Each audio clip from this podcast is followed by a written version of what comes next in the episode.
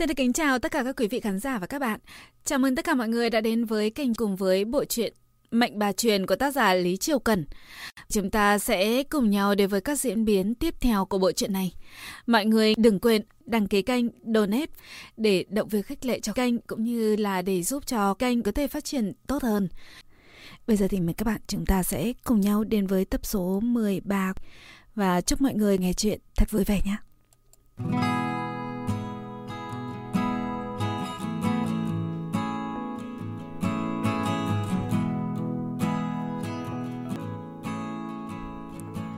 Lúc mạnh bà ngừng chìm sâu trong hồi tưởng thì nàng đã tới thiên đình.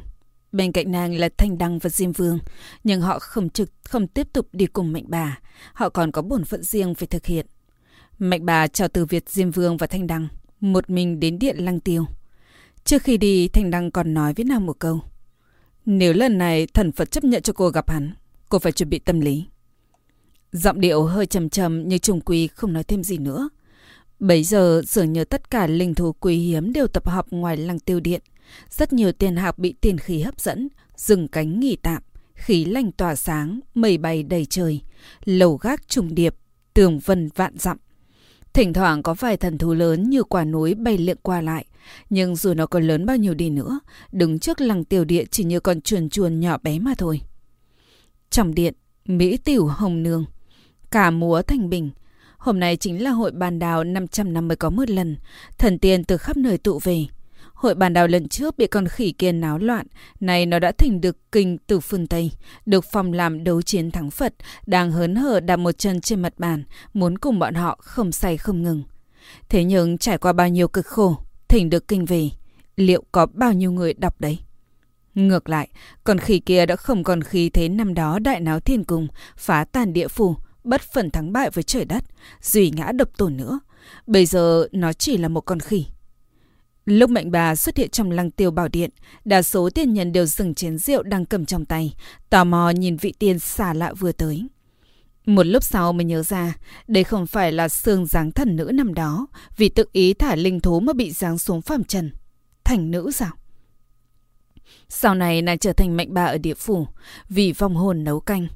Tất cả mọi chuyện dường như là ý tứ của Phật tổ. Phật tổ ăn bài như thế, tất có thầm ý của người. Còn khỉ kia nhìn thấy mạnh bà, sực nhớ lại chuyện lúc xưa nó từng đại náo địa phủ, vui vẻ nhảy đến trước mặt nàng gãi gãi. Đây không phải là mạnh bà địa phủ sao? Năm đó đắc tội nhiều, đắc tội nhiều. Cô cũng tới dự hội bàn đào. Uống rượu không? Mau đến đây, đến đây. Mạnh bà nhìn Tôn Ngộ Không, người mặc áo mão lụa là hỏi. Người là Tôn Ngộ Không? Còn khỉ không rõ ràng lắm nên reo lên. Đương nhiên chính là lão tôn. Còn lục nhĩ mi hầu cải tràn thành lão tôn đã bị ta đánh chết từ lâu. Ta không phải là tôn ngộ không, thì ai còn ai vào đây? Mạnh bà không lên tiếng. Tổ ngộ không năm đó đầu đội mão tử kim lông kỵ chim phượng, người mặc tỏa tử hoàng kim giáp, trần mang ngẫu tỳ bộ phân lý, tay cầm như ý kim cô bồng. Không xem thần Phật trong trời đất này ra gì, này đã chết. Đúng lúc này, Tề Vương Mẫu và Ngọc Đế vừa an tọa. Nhìn thấy Mạnh bà thì sừng sốt. Tề Vương Mẫu phản ứng rất nhanh. Thần thiết nói. Mạnh bà cũng đến đây. Nhanh vào ghế ngồi đi. Đừng đó làm chi. Mạnh bà lắc đầu, rồi lập tức quỷ xuống khiến thần tiên trong điện lăng tiêu cùng ồ lên. Người làm gì vậy? Vừa mẫu nương nương, hôm nay thần đến không phải để dự hội bàn đào, mà là muốn tìm người. Tây Vương Mẫu và Ngọc Đế trao đổi ánh mắt, đều ngầm hiểu. Ngọc Đế hỏi. Mạnh bà muốn tìm ai? Trong trừ thần đang ngồi đây, có người người muốn tìm hay không? Mạnh bà ngừng đầu. Không có. Người thần muốn tìm không có ở đây. Vậy người muốn tìm ai?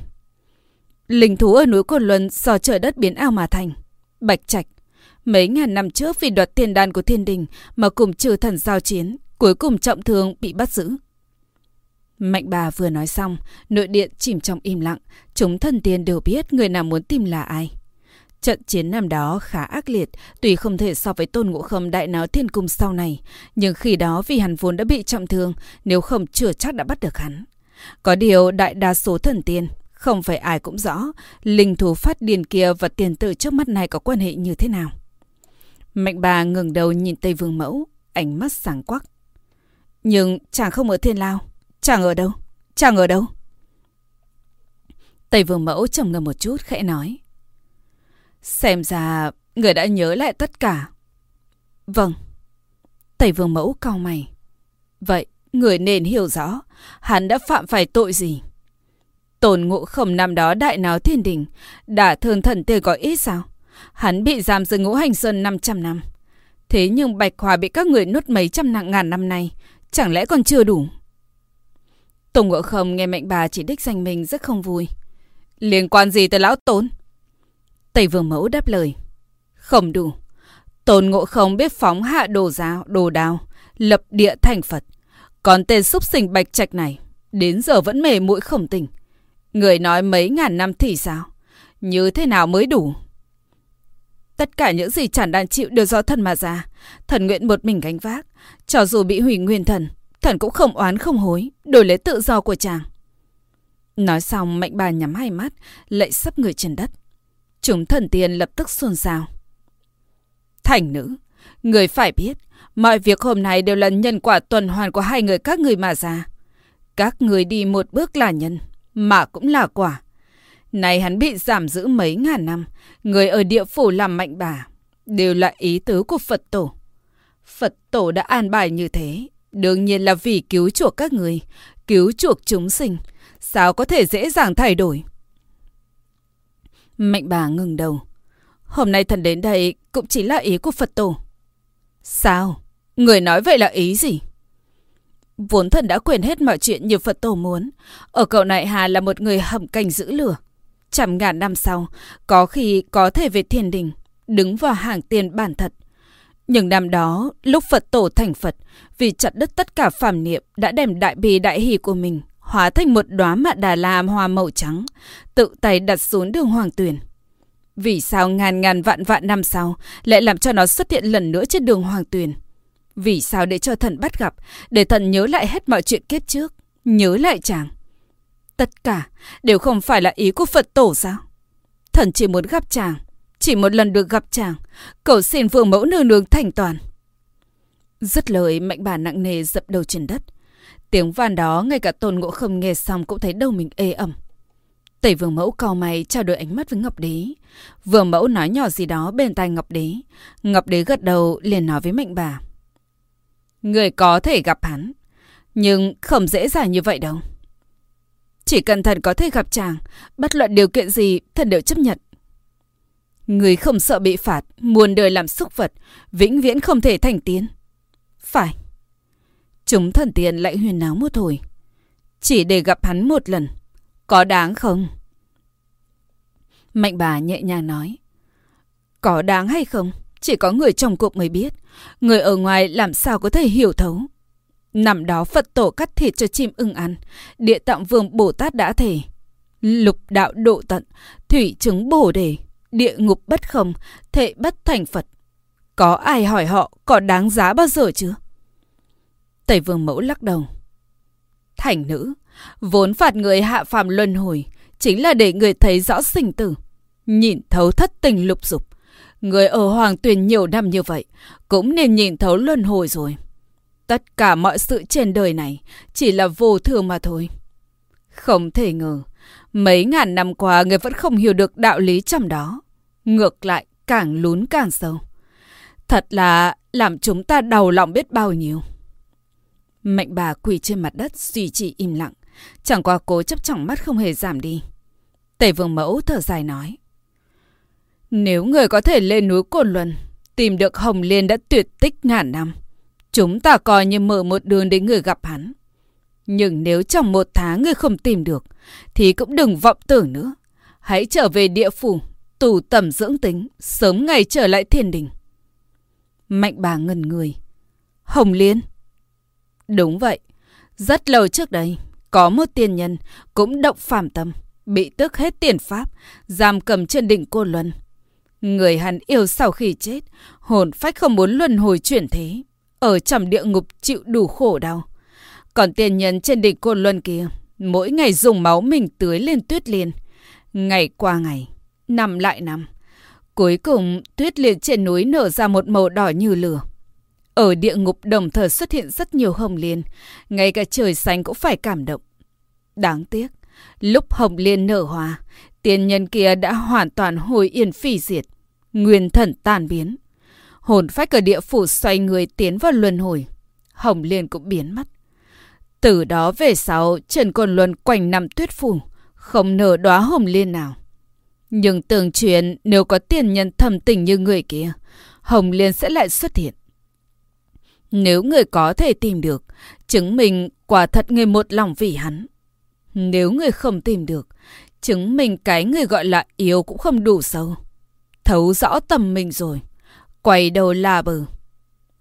Mạnh bà nghe xong tự mình lẩm bẩm. Hồng Liên trên đỉnh côn luân. Sau đó dập đầu một cái thật mạnh. Đả tạ vương mẫu nương nương, thần nhất định sẽ tìm được. Dứt lời lập tức đi khỏi lăng tiêu điện. Bên ngoài lăng tiêu điện có rất nhiều kỳ trần dị thú đều do trời đất biến ảo mà thành, cũng là vật cưỡi của các tiên nhân trong điện. Chúng nó vô cùng to lớn, nhưng giống như có thứ gì đó trói buộc, khiến chúng quỷ củ ngồi ngoài lăng tiêu điện. Mạnh bà cảm thông nhìn chúng rồi xoay người tiến về hướng núi Côn Luân. Đợi mạnh bà đi rồi, Ngọc Đế mới hỏi Tây Vương Mẫu. Ta chưa bao giờ nghe nói, trên núi cồn Luân có hồng liên gì đó. Cũng chưa từng nghe qua truyền thuyết này. Có thật thế không? Ánh mắt Tây Vương Mẫu mơ hồ phảng phất nhìn về hướng mạnh bà rời đi.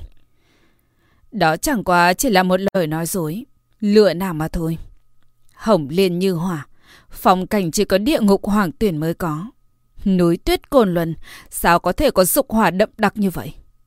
Chờ một tháng sau, nàng không tìm thấy, tự nhiên sẽ nghĩ tình cảm của mình vốn không sâu. Tự nhiên sẽ nghi ngờ hết thầy đều do mình tự huyễn hoặc. Tự nhiên sẽ buông tay. Tuy thần tiên không thể nói dối, nhưng đó đều là để nàng sớm buồn chấp niệm, thoát ly khổ ải. Tránh có một ngày, ngày càng nguyên thần cũng tiêu tan. Huống chi trên đường tới đỉnh Cồn Luân có rất nhiều kỳ trần dị thú, nguy hiểm trùng trùng. Nàng còn đến nơi không còn chưa biết được. Ngọc Đế lập tức tươi cười rạng rỡ gật đầu nói. Chủ ý này hay, rất hay. Có điều, trên đường Hoàng Tuyền lại nở một đóa mạn đà la hoa màu trắng. Nếu đúng như lời nàng nói, chính là ý của Phật tổ. Vãn tiệc nên cho người đến chỗ Phật tổ tìm hiểu xem. Ngọc Đế gật đầu nói phải. Sau đó Tây Vương Mẫu nói với thần tiên đang dự tiệc. Vừa rồi coi như một khúc nhạc đệm cho tiệc bàn đào. Chúng tiền ra đừng để ý.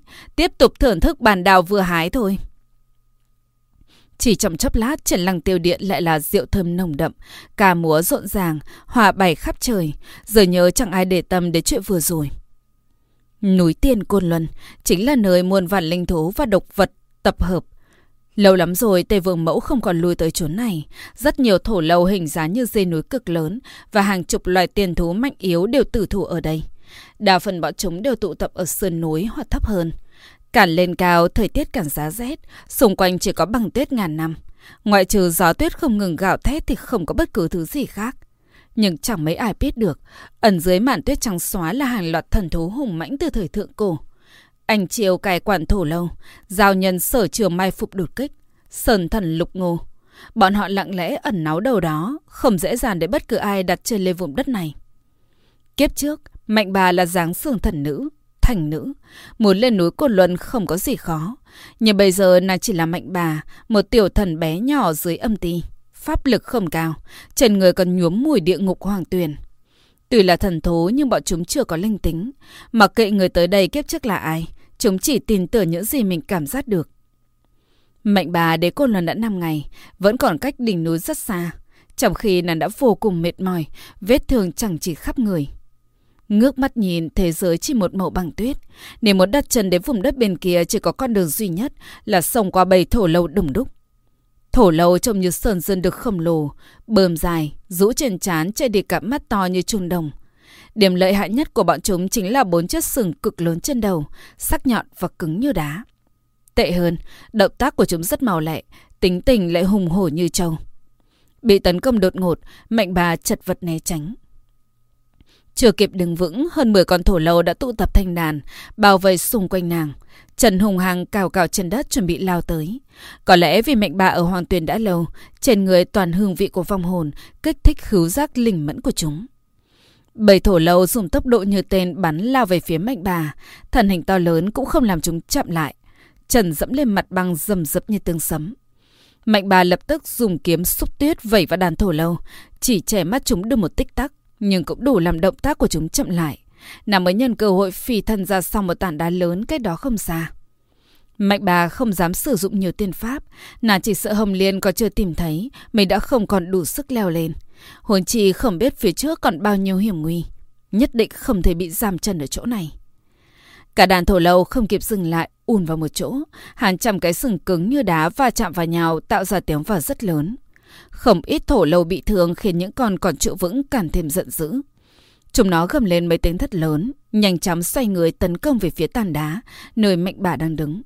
Tốc độ càng nhanh hơn, sức càng mạnh hơn so với vừa rồi. Tiếng vó dẫm lên mặt băng gần như rúng động cả ngọn núi. Khối đá bị hàng chục cặp sừng sắc nhọn húc vào liền vỡ vụn. Nàng không kịp tránh né, bị một mảnh đá sắc văng ra cắt trúng cánh tay, máu chảy ròng ròng, vấy bẩn y phục. Mạnh bà ôm cánh tay ngã xuống, chân mày nhíu chặt. Thổ lâu cũng không định để cái xâm nhập kịp thở. Đá vụn còn chưa rơi hết xuống đất, chúng đã vòng lại lao về hướng mạnh bà, tới trước mặt nàng. Chúng dựng đứng hai chân trước lên như ngựa hoàng, định dùng sức dẫm bẹp. Mạnh bà thấy thế, cô nén đau, dùng hai tay chập lại kết thành thủ ấn, tạo ra kết giới trẻ chắn phía trước. Vừa đúng lúc chân trước của bọn thổ lâu đạp vào, phát ra âm thanh trầm đục. Hai bên giằng co một lúc, thổ lâu không hề lưu tình, liên tục dùng chân trước đạp vào kết giới. Số lượng thổ lâu xông vào cản đông, sắc mặt mạnh bà cả lúc càng nhợt nhạt. Không bao lâu sau, khóe miệng đột nhiên dỉ máu, kết giới dạn nứt như mặt bằng vỡ, sắp bị đám võ vó sắt dẫm lên người. Đúng lúc này một tiếng huyết rủ dương chuyển đến từ phía chân trời. Mấy chục quan thổ lâu lập tức lùi về phía sau, ngoan ngoãn đứng tại chỗ, một bước cũng không dịch chuyển. Cảm xúc phẫn nộ hoàn toàn biến mất. Bây giờ chúng giống hết một bầy sơn dương hiền lành. Mạnh bà có chưa kịp suy xét xem chuyện gì đang xảy ra. Trời trời đột nhiên xuất hiện đôi cánh thật lớn, bảy xẹt qua đầu nàng. Kẻ bóng xám rất to lóe như, nhanh như tia chớp, khẩm tiếng động, nhẹ nhàng đáp xuống mặt đất. Một con quái vật ản tĩnh đứng trước mặt nàng. Chính là anh Chiêu. Trên thân thể nam nhân để trần, lưng đeo một cái cùm to nặng. Nếu chỉ nhìn phía trên, hắn là một thanh niên tuần tú. Nhưng thân thể hắn từ phần eo trở xuống lại giống như mình ngựa. Bốn chân chắc khỏe đứng vững trên đất. Vặn ngựa trên thân lại có chút giống hổ, còn có cả một đôi cánh rất to. Vì có đôi cánh này, hắn mới có thể tự do bay lượn. Mạnh bà biết hắn. Tên hắn là anh Chiêu, phụ trách quản lý tiền thú và thực vật cấp thấp trên núi Côn Luân, bao gồm cả đám thổ lầu. Anh Chiêu đề phòng nhìn mạnh bà, tay đã dừng cùng nhắm thẳng vào nàng, lạnh lùng hỏi. Người là ai? Mạnh bà ôm cánh tay vẫn còn chảy máu đứng lên, bình tĩnh đáp lời hắn. Ta tên là Mạnh bà, là người hầm canh bên cầu Nại Hà dưới đường Hoàng Tuyền. Anh Triều nhíu mày. Người hầm cánh. Cùng tiễn trong tay hắn vẫn chưa hạ xuống. Cô đến cô luôn làm gì? Tìm một thứ. Thứ gì? Hồng Liên. Hồng Liên. Đúng, hoa đỏ như lửa. Anh Triều cười nhạt. Ta ở Côn Luân ngàn vạn năm này. Mỗi tấc đất nơi này ta đều quen thuộc. Mỗi loài cây ta biết đều qua. Chỉ là chưa bao giờ thấy. Cũng chưa từng nghe đến Hồng Liêm mà cô nói. Nó ở trên đỉnh Côn Luân. Ta nhất định phải tìm được nó. Trên đỉnh Côn Luân.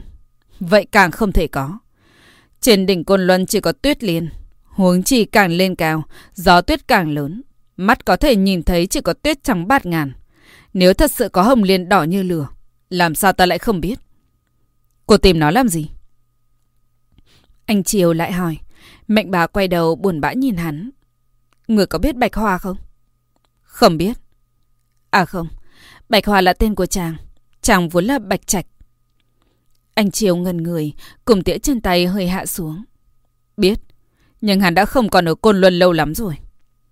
Người có biết hắn ở đâu không? Anh Triều lắc đầu. Rất lâu trước kia, thiên đình cử rất nhiều người đến đây bắt hắn đi. Sau đó nghe nói hắn đã thương rất nhiều thiên binh thiên tướng. Bây giờ ta cũng không biết hắn ở đâu. Người không biết, ta cũng không biết. Nhưng có vài người biết. Chỉ cần ta tìm được Hồng Liên, bọn họ sẽ nói cho ta biết. Đây chính là lý do ta nhất định phải tìm cho được Hồng Liên. Anh Triều chăm chú nhìn mệnh bà, dường như mới suy đoán xem lời nàng nói là thật hay giả. Cuối cùng, anh Triều tin, là vì ánh mắt bi thương kia, trong đó có cả tín niệm kiên kiên cường. Có lẽ đây chính là hy vọng duy nhất của nàng. Anh Triều xếp lại cùng tiễn, xua đi đám thổ lậu ở phía sau rồi nói với mạnh bà. Ta tin lời cô. Nhưng cô Luân Tiên Sơn không phải nơi một tiểu thần hầm canh nhỏ nhoi ở địa phủ có thể đến. Rất tiếc, ta không thể để cô đi tiếp. Vì sao? Ánh mắt mạnh bà tối lại. Cùng lúc đó vẻ cố chấp lại đồng thời tăng lên. Trong tích tắc, ý nghĩ phải liều mạng sông lên chợt lóe trong đầu. Trách nhiệm của ta là bảo vệ Côn Luân. Anh Triều ngập ngừng một thoáng nói thêm. Trừ phi cô có lý do tốt hơn. Ví dụ như ai bảo cô đến đây? Mạnh bà vừa nghe liền hiểu hắn muốn mở đường cho mình đi qua. Trong lòng không khỏi cảm kích, nàng nói. Kiếp trước ta là gián sơn thần nữ, này để cô Luân tìm Hồng Liên, chỉ là đáp ứng yêu cầu của vương mẫu nương nương. Anh Triều nghe mạnh bà nói như vậy, cảm thấy hơi kinh ngạc. Hắn vốn tưởng nàng chỉ là một tiểu thần nhỏ bé, không ngờ nàng lại là dáng sương thần nữ trên thiên đình. Tính theo cấp bậc tiên dài, nàng còn cao hơn hắn một chút. Huống hồ chính vương mẫu nương nương bao nàng tới. Núi Cồn Luân vốn là của vương mẫu nương nương, có sự đồng ý của ngài, vậy thì dễ dàng rồi. Nếu vương mẫu nương nương đã đồng ý, anh Triều không ngăn cản làm gì. Hơn nữa ta có thể tiễn cô một đoạn. Thật sao? Mạnh bà vô cùng vui mừng, chỉ cần tiến gần đỉnh Côn Luân thêm một bước cũng giống như gần người kia thêm một bước. Tất nhiên ta không nói dối. Không thể báo đáp. Anh Triều mỉm cười. Ngồi lên đây đi, ta chỉ tiện đường mà thôi. Mạnh bà không nói thêm, nghiêng người leo lên lưng hắn. Vó ngựa dậm vãi cái trên đất liền tăng tốc chạy đi, nhanh như tên bắn. Được một lúc, đôi cánh lớn trên lưng xòe ra, đón gió bay xuyên qua tầng mây. Cả lên cao, gió tuyết càng dữ dội. Chưa thấy đỉnh núi đâu mà tuyết thổi lạnh thấu xương. Gió rét rít vù vù qua tai. Phóng mắt nhìn ra xa, ngoài bằng tuyết cũng chỉ có bằng tuyết. Tựa như cả trời đất đều bị đóng bằng trắng xóa, hoàn toàn không có điểm cuối.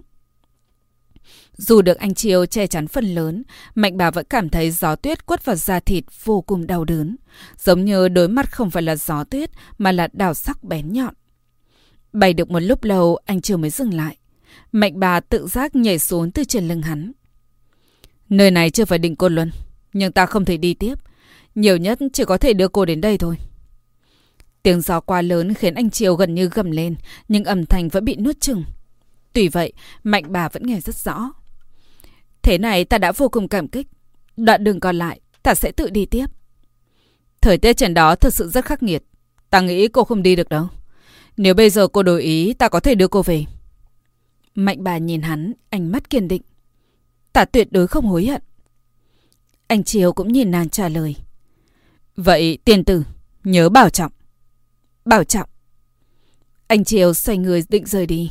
Đột nhiên nhớ tới một việc, vội vàng gọi lại người đang đón gió tuyết đi về phía trước. Thần thú trường côn luân tùy đông, nhưng có thể xuất hiện từ đoạn này không có bao nhiêu. Sơn thần lục ngô có thể nhìn thấu tâm tư mọi người. Chắc sẽ không gây khó khăn cho cô. Nhưng cô nhất định phải cẩn thận giao nhân. Hắn ảnh dũng thiện chiến. Không cần biết người đến là ai. Chỉ cần có người bước vào lãnh địa của hắn. Hắn sẽ lập tức giết chết. Cô phải chú ý một chút. Những chuyện này mạnh bà đều biết. Nhưng trong lòng vẫn vô cùng cảm kích. Nàng từ biệt anh Triều lần nữa. Bảo trọng. Anh Triều xoay người vỗ cánh bay xuống núi. Nhanh hơn nhiều so với lúc đến đây. Mạnh bà cũng quay lại. Tiếp tục tiến bước về phía trước. Trong gió tuyết không ngừng gào thét, bước đi vô cùng gian nan, nhưng mỗi một bước đều kiên định như núi. Không lâu sau, bóng dáng mạnh bà hoàn toàn biến mất trong màn bằng tuyết mù mịt. Càng lên cao, gió tuyết càng hung hãn, như hàng ngàn lưỡi dao bằng băng ngừng tụ, chảy lấp con đường phía trước. Cột luân hoàn toàn là một thế giới băng tuyết. Gió tuyết thét gào năm này sang năm khác, vùi lấp đại địa dưới tầng băng ngàn ngàn vạn vạn năm. Mắt nhìn thấy chỉ một màu tuyết trắng xóa. Tai nghe chỉ có tiếng gió bì thường xít gào. Trong tâm chỉ có tuyệt vọng, cô đập giữa trời đất mênh mông một màu. Mạnh bà tự hỏi. Rốt cuộc thì tiền nhân bị nhốt ở côn luân kia, phải yêu sâu đến bao nhiêu mới có thể chịu đựng được cảm giác cô độc, lạnh lẽo cắt giả cắt thịt này. Thần tiên có thể thuận gió mà bay, trường sinh bất tử. Nhưng thế thì sao? Giữa chốn lẻ loi vô biên vô hạn, có lẽ hoàn toàn tàn biến. Nguyên thần tuyệt diệt mới là sự giải thoát tốt nhất. Mạnh bà không biết mình đã đi bao lâu. Nơi này hoàn toàn không có ngày đêm. Nàng chỉ biết mình rất mệt mỏi.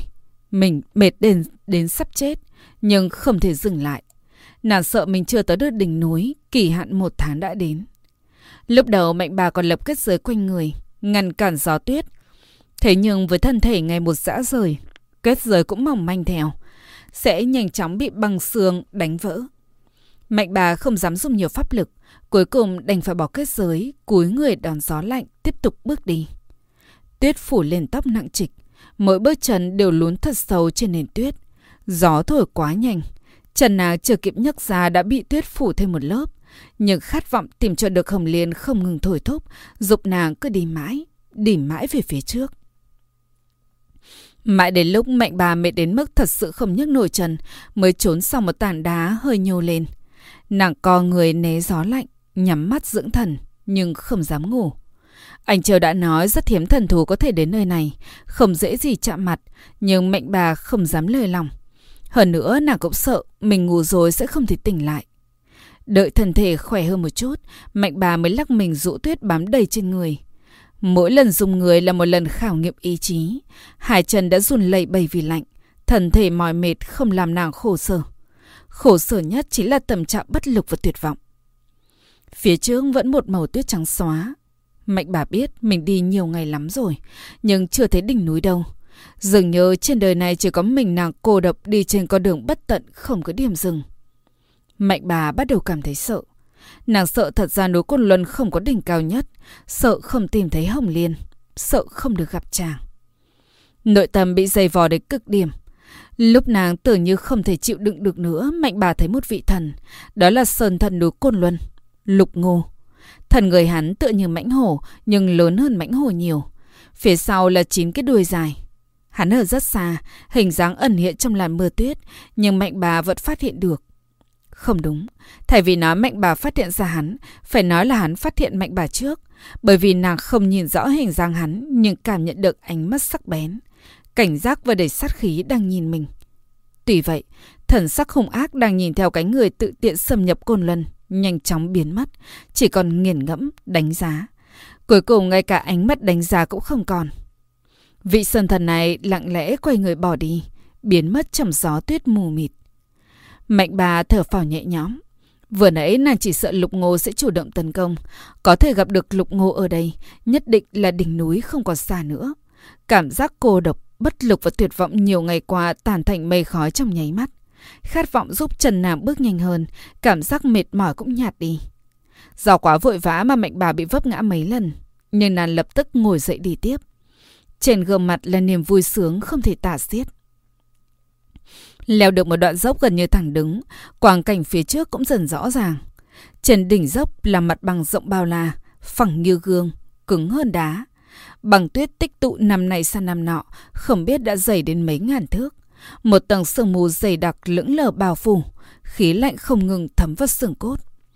Trên mặt bằng bằng phẳng, từng đóa từng đóa tuyết liền trong suốt nở rộ, phủ kín địa vực vô ngần.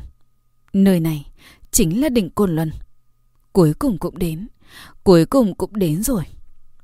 Vui sướng chưa được một khắc, thất vọng lại như sóng lớn cuồn cuộn tràn tới. Đúng như lời anh Triều nói, ở một nơi chỉ có tuyết trắng thế này, nếu thật sự có hồng liên đỏ lửa thì sao có thể không thấy. Nhưng trên đỉnh Côn Luân, ngoại trừ tuyết liên trong suốt trước mắt, không còn bất cứ màu sắc nào khác. Tuyết liên là cảnh sắc hiếm hoi của Côn Luân, dễ của chúng cắm sâu vào tầng băng ngàn thước, vững vàng bám trụ. Từng cánh hoa lay động trong gió lạnh, ngược lại có chút giống biển hoa bỉ ngạn bên đường Hoàng Tuyền. Gió tuyết không ngừng xiết gào bám đầy lên người mạnh bà. Xa xa trông lại, mạnh bà giống như tuyết nữ bước ra từ giữa biển trắng. Nàng nhắm đôi mắt cay xẻ, sau đó lặng lẽ mở ra. Trong mắt chứa đầy hy vọng. Nàng sửa sang y phục, một lần nữa cất bước. Mạnh bà tin, Hồng Liên nhất định ở đâu đó không xa. Mạnh bà không phát hiện, bên dưới mắt băng dưới chân nàng có một bóng đen lớn lặng lẽ bơi qua rồi biến mất. Đi rồi dừng, dừng rồi đi. Lâu đến mức cả thể xác và tinh thần mạnh bà đều rã rời. Cản đi về phía trước, tâm trạng nàng càng nặng nề. Đừng nói hồng liên, ngay cả bất kỳ vật gì màu đỏ cũng không có. Hiện tại thứ duy nhất có thể giúp nàng gắng gượng chính là hơi thở nhẹ nhẹ, quen thuộc trên núi Côn Luân. Đây là nơi Bạch Hoa được sinh ra. Không biết phải trải qua mấy ngàn mấy vạn năm, tù luyện bao lâu mới có thể trưởng thành ở cái nơi lạnh lẽo này. Vì sao thiên đình nhất định không buồn tha cho chàng? Lại thêm 7 ngày nữa trôi qua. Hôm nay là ngày cuối cùng của kỳ hạn một tháng.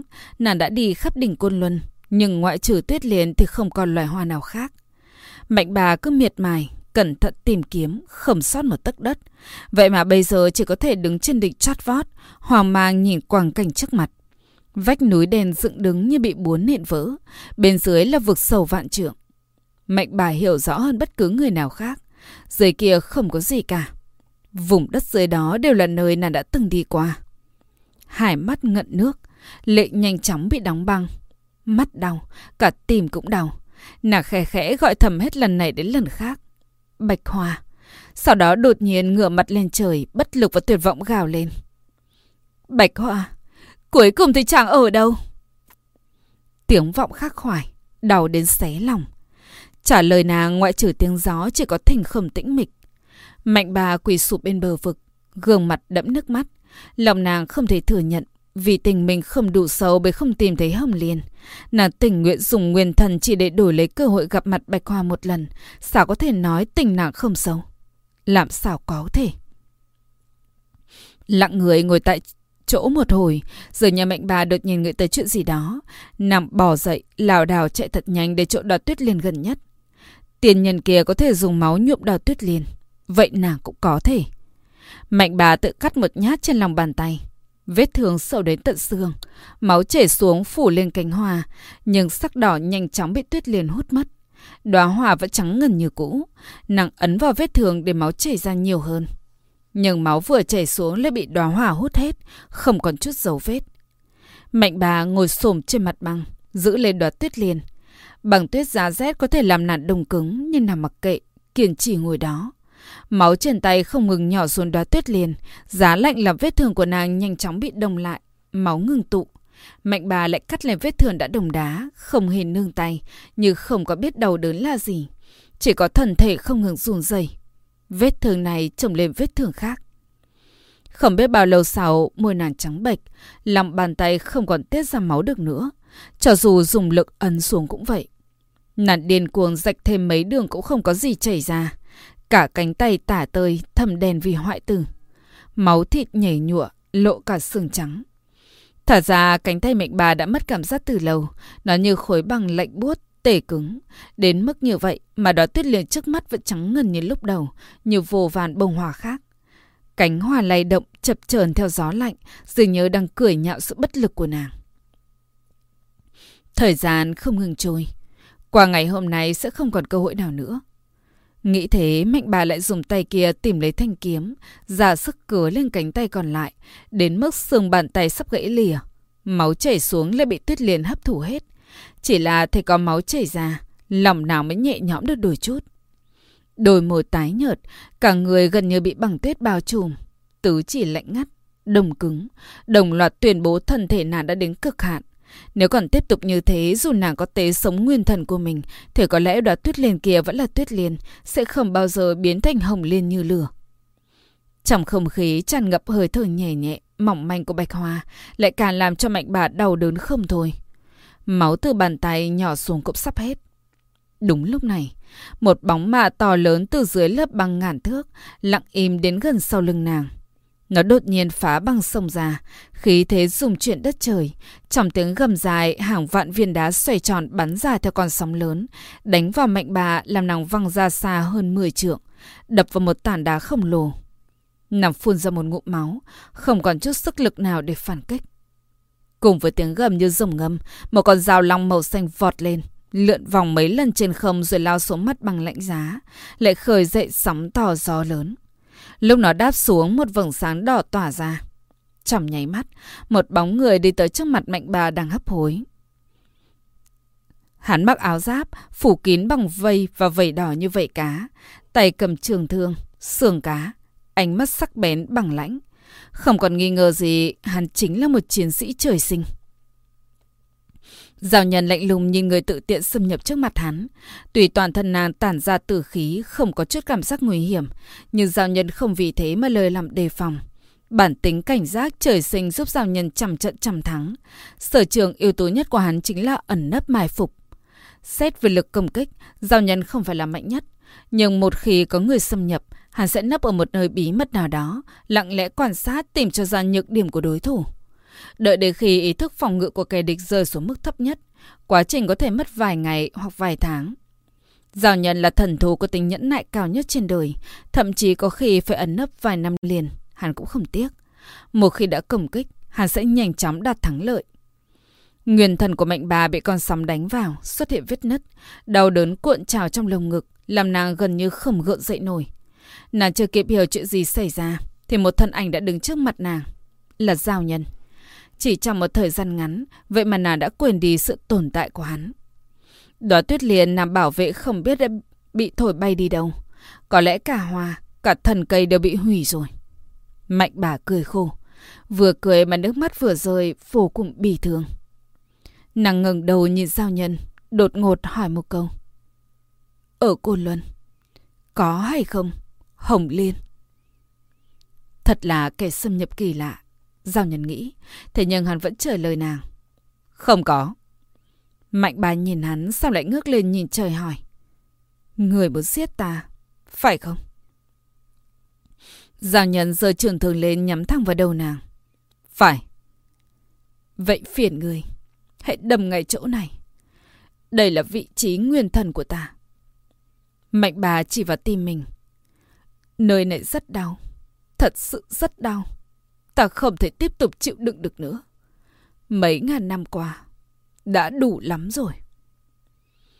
Nếu không bao giờ có thể gặp chàng, thì dự ý niệm muốn sống khiến người ta không thể chịu nổi này để làm gì.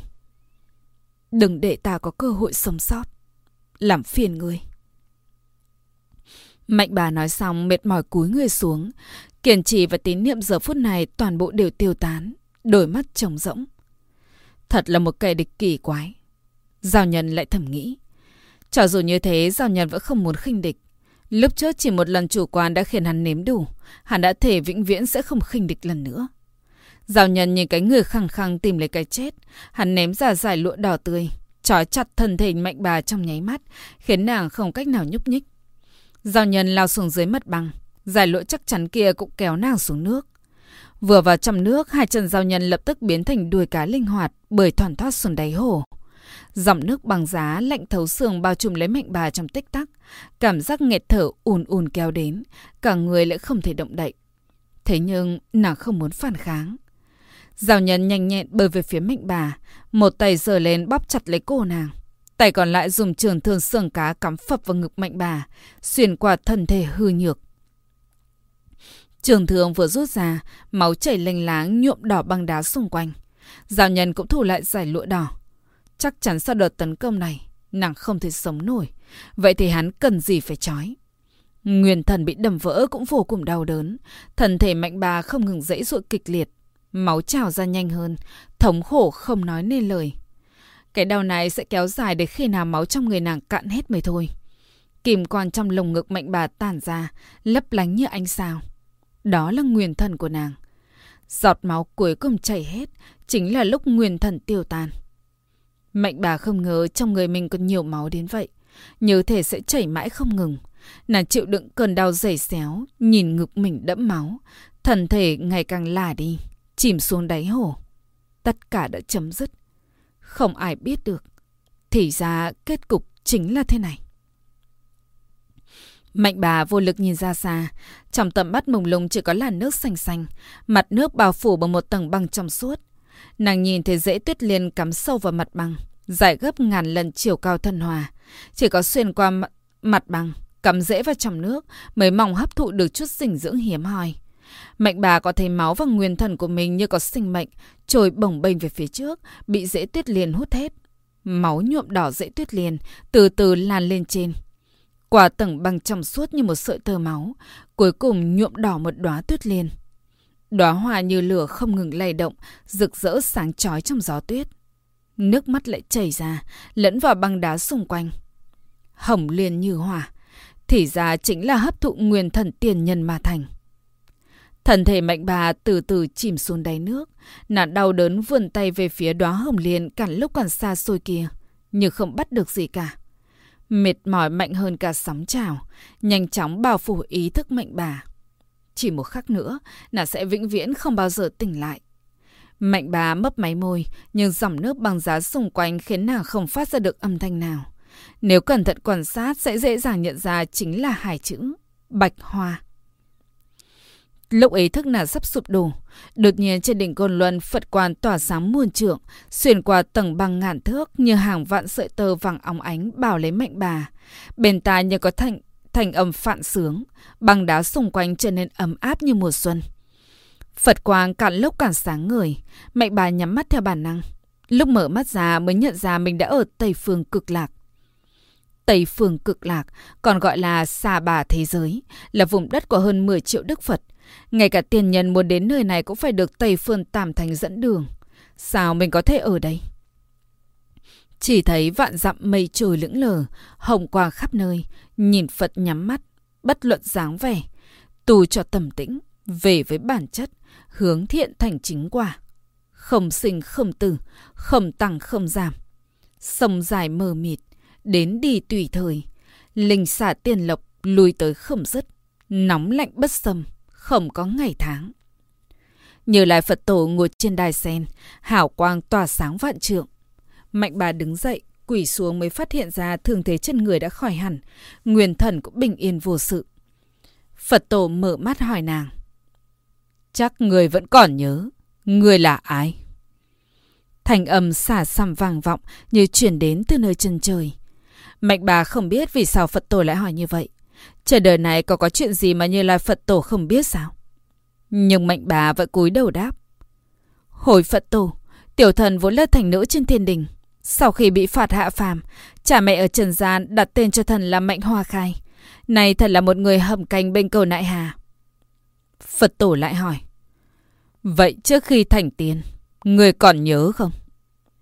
Mạnh bà cô nhớ lại mới phát hiện nàng không có chút ấn tượng nào về quãng thời gian trước khi mình thành tiên. Liền lắc đầu. Lúc tiểu thần là thành nữ đã ở thiên đình ngàn vạn năm.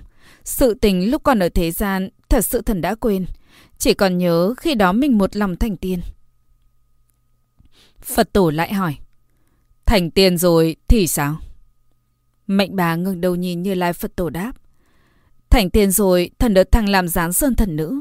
Vì nhân gian, vì thiên giới giáng xuống sương tuyết. Nhưng ngàn ngàn vạn vạn năm đi qua, tâm lại trống rỗng. Thần không biết vì sao mình phải thành tiên. Thành tiên xong lại không biết nên làm gì.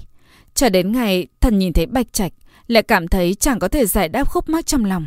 Bỗng nhiên tiền niệm tiêu tán, lòng phàm rung động, không nhẫn tâm để chàng chịu tra tấn như thế, mới tệ ý thả chàng đi. Phật tổ nói, Trong cõi vô thường, không sinh không tử, không đục không trong, không tăng không giảm.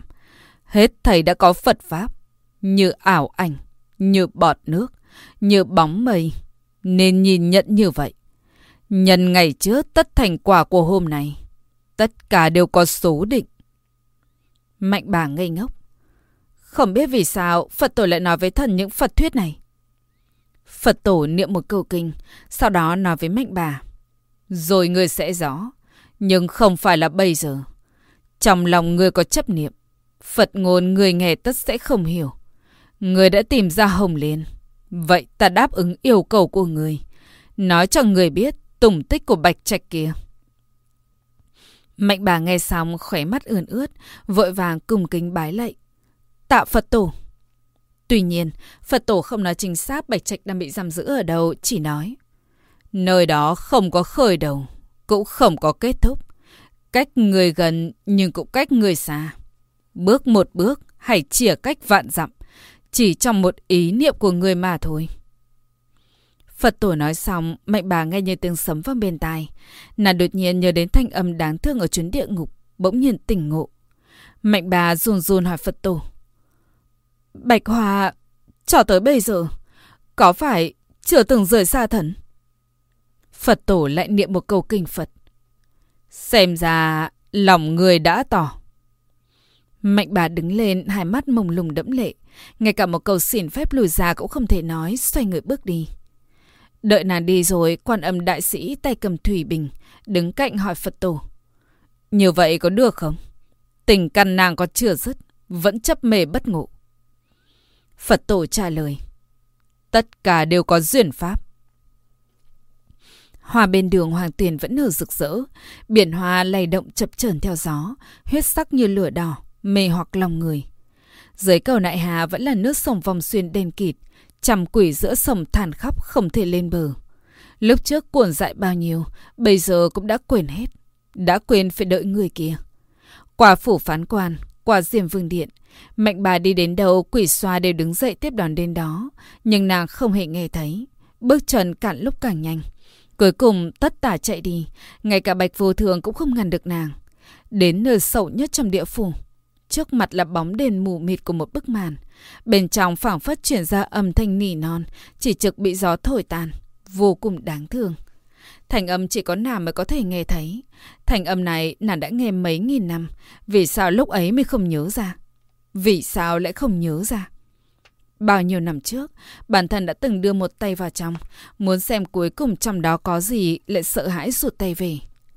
Nếu lúc đó mình không sợ hãi, không dò dự, có phải bây giờ mọi chuyện đã khác? Nhưng liệu lúc đó mình có thể nhớ ra chàng không? Bạch Hoa, hóa ra chàng ở đây, chàng luôn luôn ở đây, chưa bao giờ rời xa. Mạnh bà đưa tay về phía trước, cánh tay lập tức biến mất trong bóng tối. Bên trong là thứ gì đang đợi, nàng không biết. Chỉ là lần này, nàng sẽ không sợ hãi, không dò dự, mặc kệ bên trong là núi đào biển lửa hay à tỷ luyện ngục. Mạnh bà nhắm hai mắt, nhẹ nhàng gọi. Bạch Hoa, ta tới tìm chàng. Trần bước về phía trước, cả người liền bị bóng đêm nuốt chừng. Hết tập 13. Cảm ơn các bạn đã chú ý lắng nghe và quan tâm theo dõi. Xin chào và hẹn gặp lại mọi người